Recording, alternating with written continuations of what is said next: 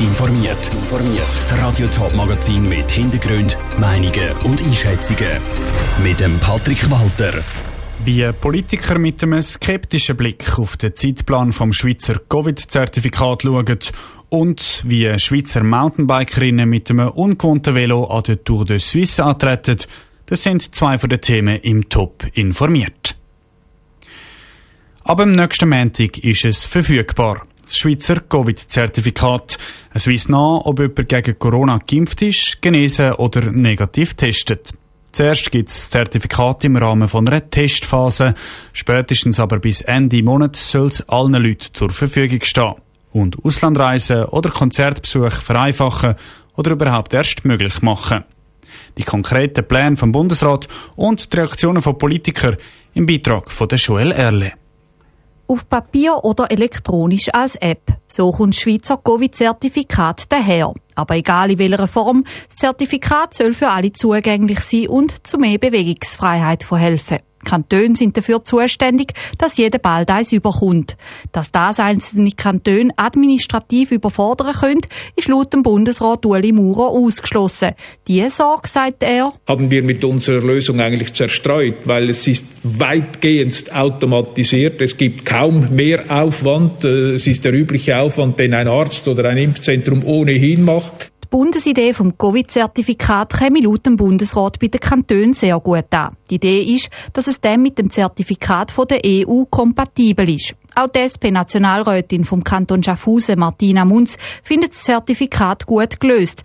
Noch mehr begrüßen würde sie aber, wenn das auf den 1. Juli parat wäre, so als wenn die Schulferien, die früher sind im Kanton Schaffhausen, dass das dann schon wird funktionieren und man es dann eigentlich Anfang Juli bereits schon nutzen könnte. Und auch das ist genau der Plan vom Bundesrat. Spätestens bis Ende Monat soll das Zertifikat in der ganzen Schweiz verfügbar sein. Der Zürcher SVP-Nationalrat Mauro Tuena schaut das Zeitmanagement vom Bund kritisch an. Ich schaue den Zeitplan als sehr sportlich an. Es ist absolut zu begrüßen, dass der Bundesrat das so vorsieht, oder? Weil die Leute wollen jetzt in die Ferien, ich stelle das fest, und es gibt ganz viele Länder, wo man nicht darum herumkommt, mit so einem Zertifikat anzugehen, sonst wird das extrem mühsam. Ich hoffe dann sehr, äh, dass es klappt. Mit den Kantonen, die als erstes Sommerferien haben, ist der Bund in Kontakt. Die Frage sei laut dem Bundesrat Ueli Maurer mehr, wenn die EU parat sein wird.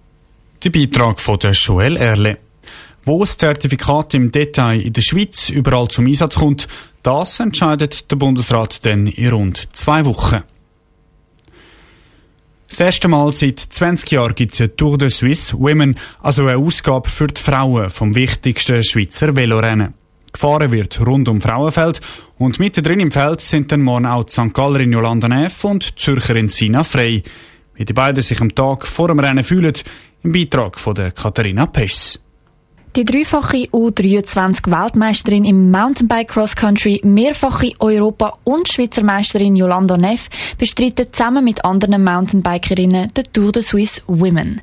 Warum sie jetzt das Mountainbike fürs Rennvelo austauscht hat, ist für sie ganz klar. Es ist halt eine einmalige Möglichkeit, dass es jetzt zum ersten Mal wieder die Tour de Suisse für Frauen gibt. Auch wenn es jetzt nur zwei Tage ist, ist es ein Anfang. Und mit den Schweizer Mountainbikerinnen haben wir ein sehr starkes Nationalteam und so ist es sicher etwas, wo man hoffentlich ja auch Rennen animieren und mitgestalten. Und so ein tolles Schaufenster für den Frauen Strassenradsport bieten. Auch Sina Frey, Weltmeisterin in U23 Mountainbike und Europameisterin, hat da die gleiche Meinung. Obwohl es nur zwei Etappen bei den Frauen sind, anstatt acht wie bei den Männern, ist es doch schon mal ein Schritt in die richtige Richtung. Beide Sportlerinnen sind mehr im Mountainbike-Sport aktiv, Darum ist Strassenrennen in mehreren Aspekten anders, sagt Sina Frey. Die Rennen sind länger, man ist mehr auch im Feld, es ist mehr taktisch. Im Mountainbike ist man wirklich auf sich allein gestellt und fährt einfach eineinhalb Stunden Vollgas. Da auf der Straße ist jetzt auch mehr ein, ein Teamsport und darum denke ich, wird das sicherlich sehr interessant werden und eine andere Herausforderung.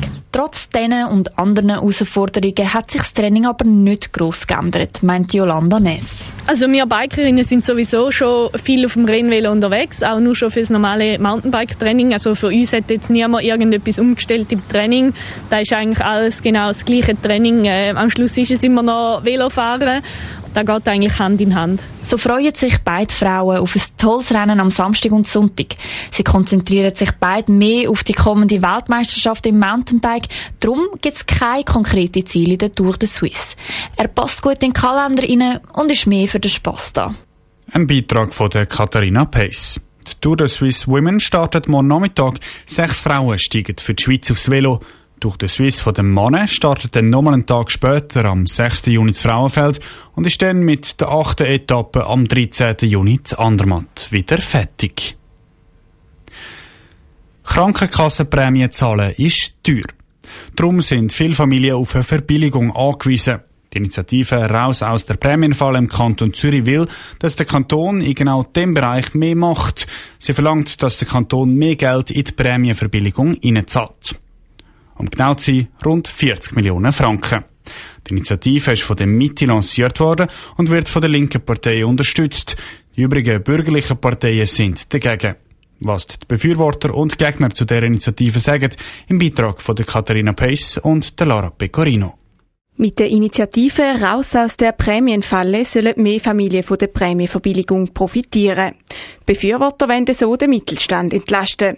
Die Rechnung geht aber nicht ganz auf, meint der Hans-Jakob Bösch, FDP-Kantonsrat und Gegner der Initiative. Befürworter schauen nur Zeiten an, wo, wo das Geld nachher anfließt. Sie blenden aber komplett aus, von wo das, das Geld kommt. Und das Geld kommt aus dem Mittelstand raus. Also die, die, die sie vorgehen, ständig zu entlasten. Und das zeigt aber, dass die ganze Initiative eine riesen Mogelpackung ist. Das besonders aus dem Grund, weil das Geld vom Kanton von Steuergeldern kommt. So werden die Steuern erhöht, wo der Mittelstand eher noch mehr belasten würde, erklärt er. Man nimmt dem Mittelstand Geld weg der Mittelstand, der jetzt aufgrund der Krise sowieso schon in einer schwierigen Situation ist, und man löst das Problem der steigenden Krankenkassenprämie überhaupt nicht. Und das ist sowieso unverantwortlich, aber jetzt in einer solchen Situation, wo wir jetzt drinstecken, ist das sowieso absolut verantwortungslos. Die Kantonsrätin von der Grünen, Karin Fehr, ist da anderer Meinung. Sie ist für die Initiative. Sie sagt, das ursprüngliche Ziel der Verbilligung wäre gewesen, dass ein Drittel der Bevölkerung davon profitiert. Bis jetzt ist das Ziel noch nie erreicht worden. Mit dieser Initiative sollte das geändert werden. Es ist letztlich wirklich auch über das Ganze gesehen ist es eine Umverteilung von gut verdienenden, wohlhabenden Leuten zu wirklich denen, die eben auch die Unterstützung nötig haben. Darum ist es ihr umso wichtiger, dass die Initiative angenommen wird. Das Argument von mehr Steuern zahlen kontert sie so. Wer mehr verdient, zahlt mehr Steuern. Das wird dementsprechend dem schlechter verdienenden Mittelstand nicht schaden. Die Prämienlast ist ja heute enorm hoch, eigentlich für den gesamten Mittelstand. Und wenn wir jetzt dort noch ein bisschen mehr öffentliche auch Gelder können für Verbilligung von diesen Prämien einschliessen, dann profitiert vor allem sozial benachteiligte Familien, die heute besonders unter dieser Prämienlast leiden. Das sind Familien, die fast nicht mehr in der Lage sind, die Krankenkassenprämie für ihre Familie zu zahlen. Ein Beitrag von der Lara Pecorino und der Katharina Pace. Das Zürcher Stimmvolk kann dann am 13. Juni über die Initiative Raus aus der Prämienfalle entscheiden. Top informiert, auch als Podcast. Mehr Informationen gibt's auf toponline.ch.